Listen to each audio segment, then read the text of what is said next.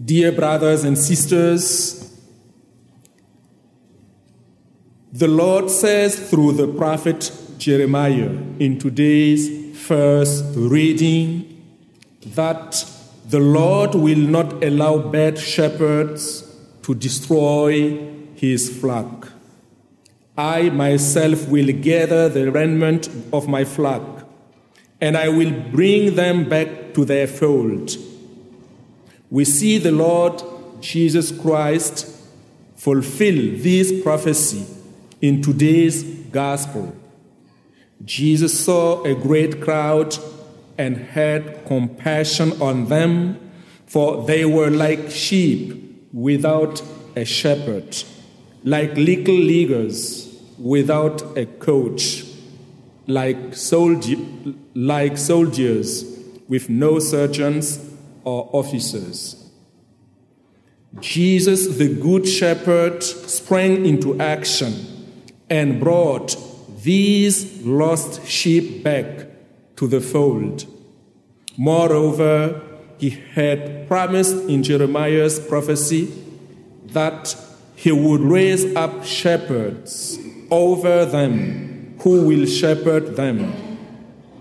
The first wave of these new shepherds were the apostles.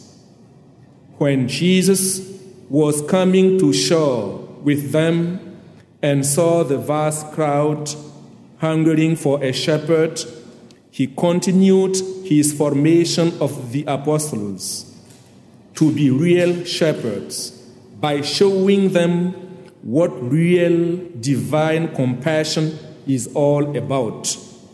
St. Mark tells us he had compassion for them and began to teach them many things.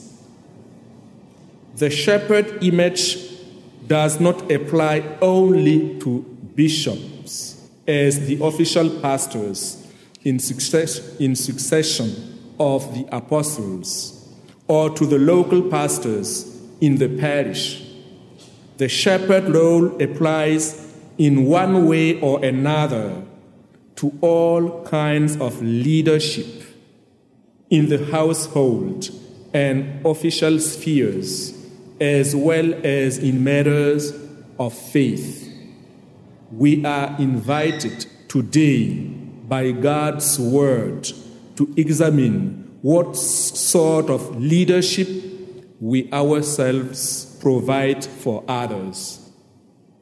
The shepherds condemned by Jeremiah were the leaders who turned a blind eye and let abuses thrive. His message today might be to political figures government officials at all levels who have the task of keeping public order, defending the rights of citizens, and promoting fairness for all, insofar as possible. The shepherding role is one of service.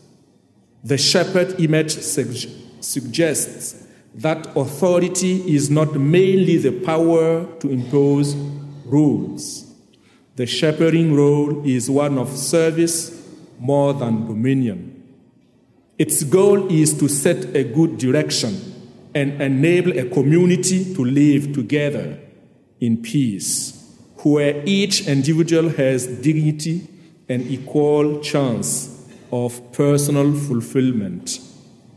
Dear brothers and sisters, today, in the face of so many people in our culture who are lost, who don't know the purpose of their lives, who often go from one pleasure to the next so as not to confront the most fundamental questions of existence, who don't know the difference between right and wrong in the face of so many people who are indeed like sheep without a shepherd, the great act of compassion that the Lord wants from us is to teach them about Him. For us to be effective in carrying out Christ's compassion for the world, we need to know the truth of the faith very well.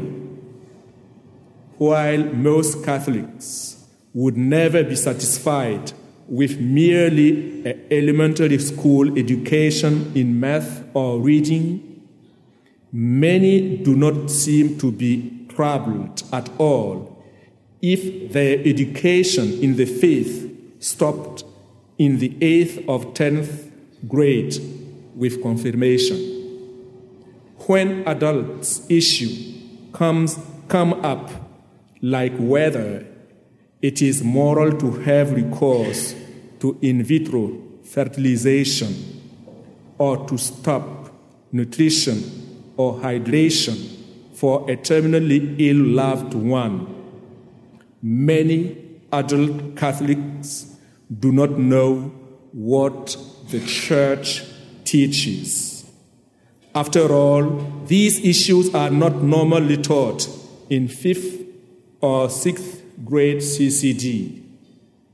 When friends confronting similar situations are lost and confused and ask for our advice, while we can extend a certain sympathy, we cannot extend Christ's compassion because we do not know Christ's teachings well enough to do so.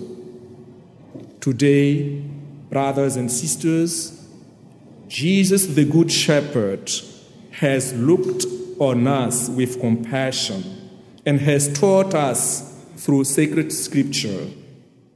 With him as our shepherd, as we sing in today's famous psalm, we want nothing, we have it all.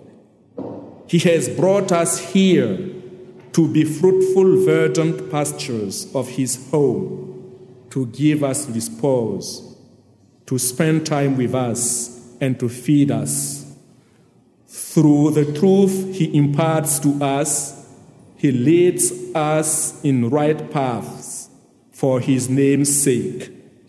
As the psalm says, he is about to set a table before us. Let us therefore ask him to give us a hunger not only for the truth he compassionately gives us, but also for the truth he is, so that receiving him in Holy Communion, we may embrace the truth and become radiant messengers of his saving gospel.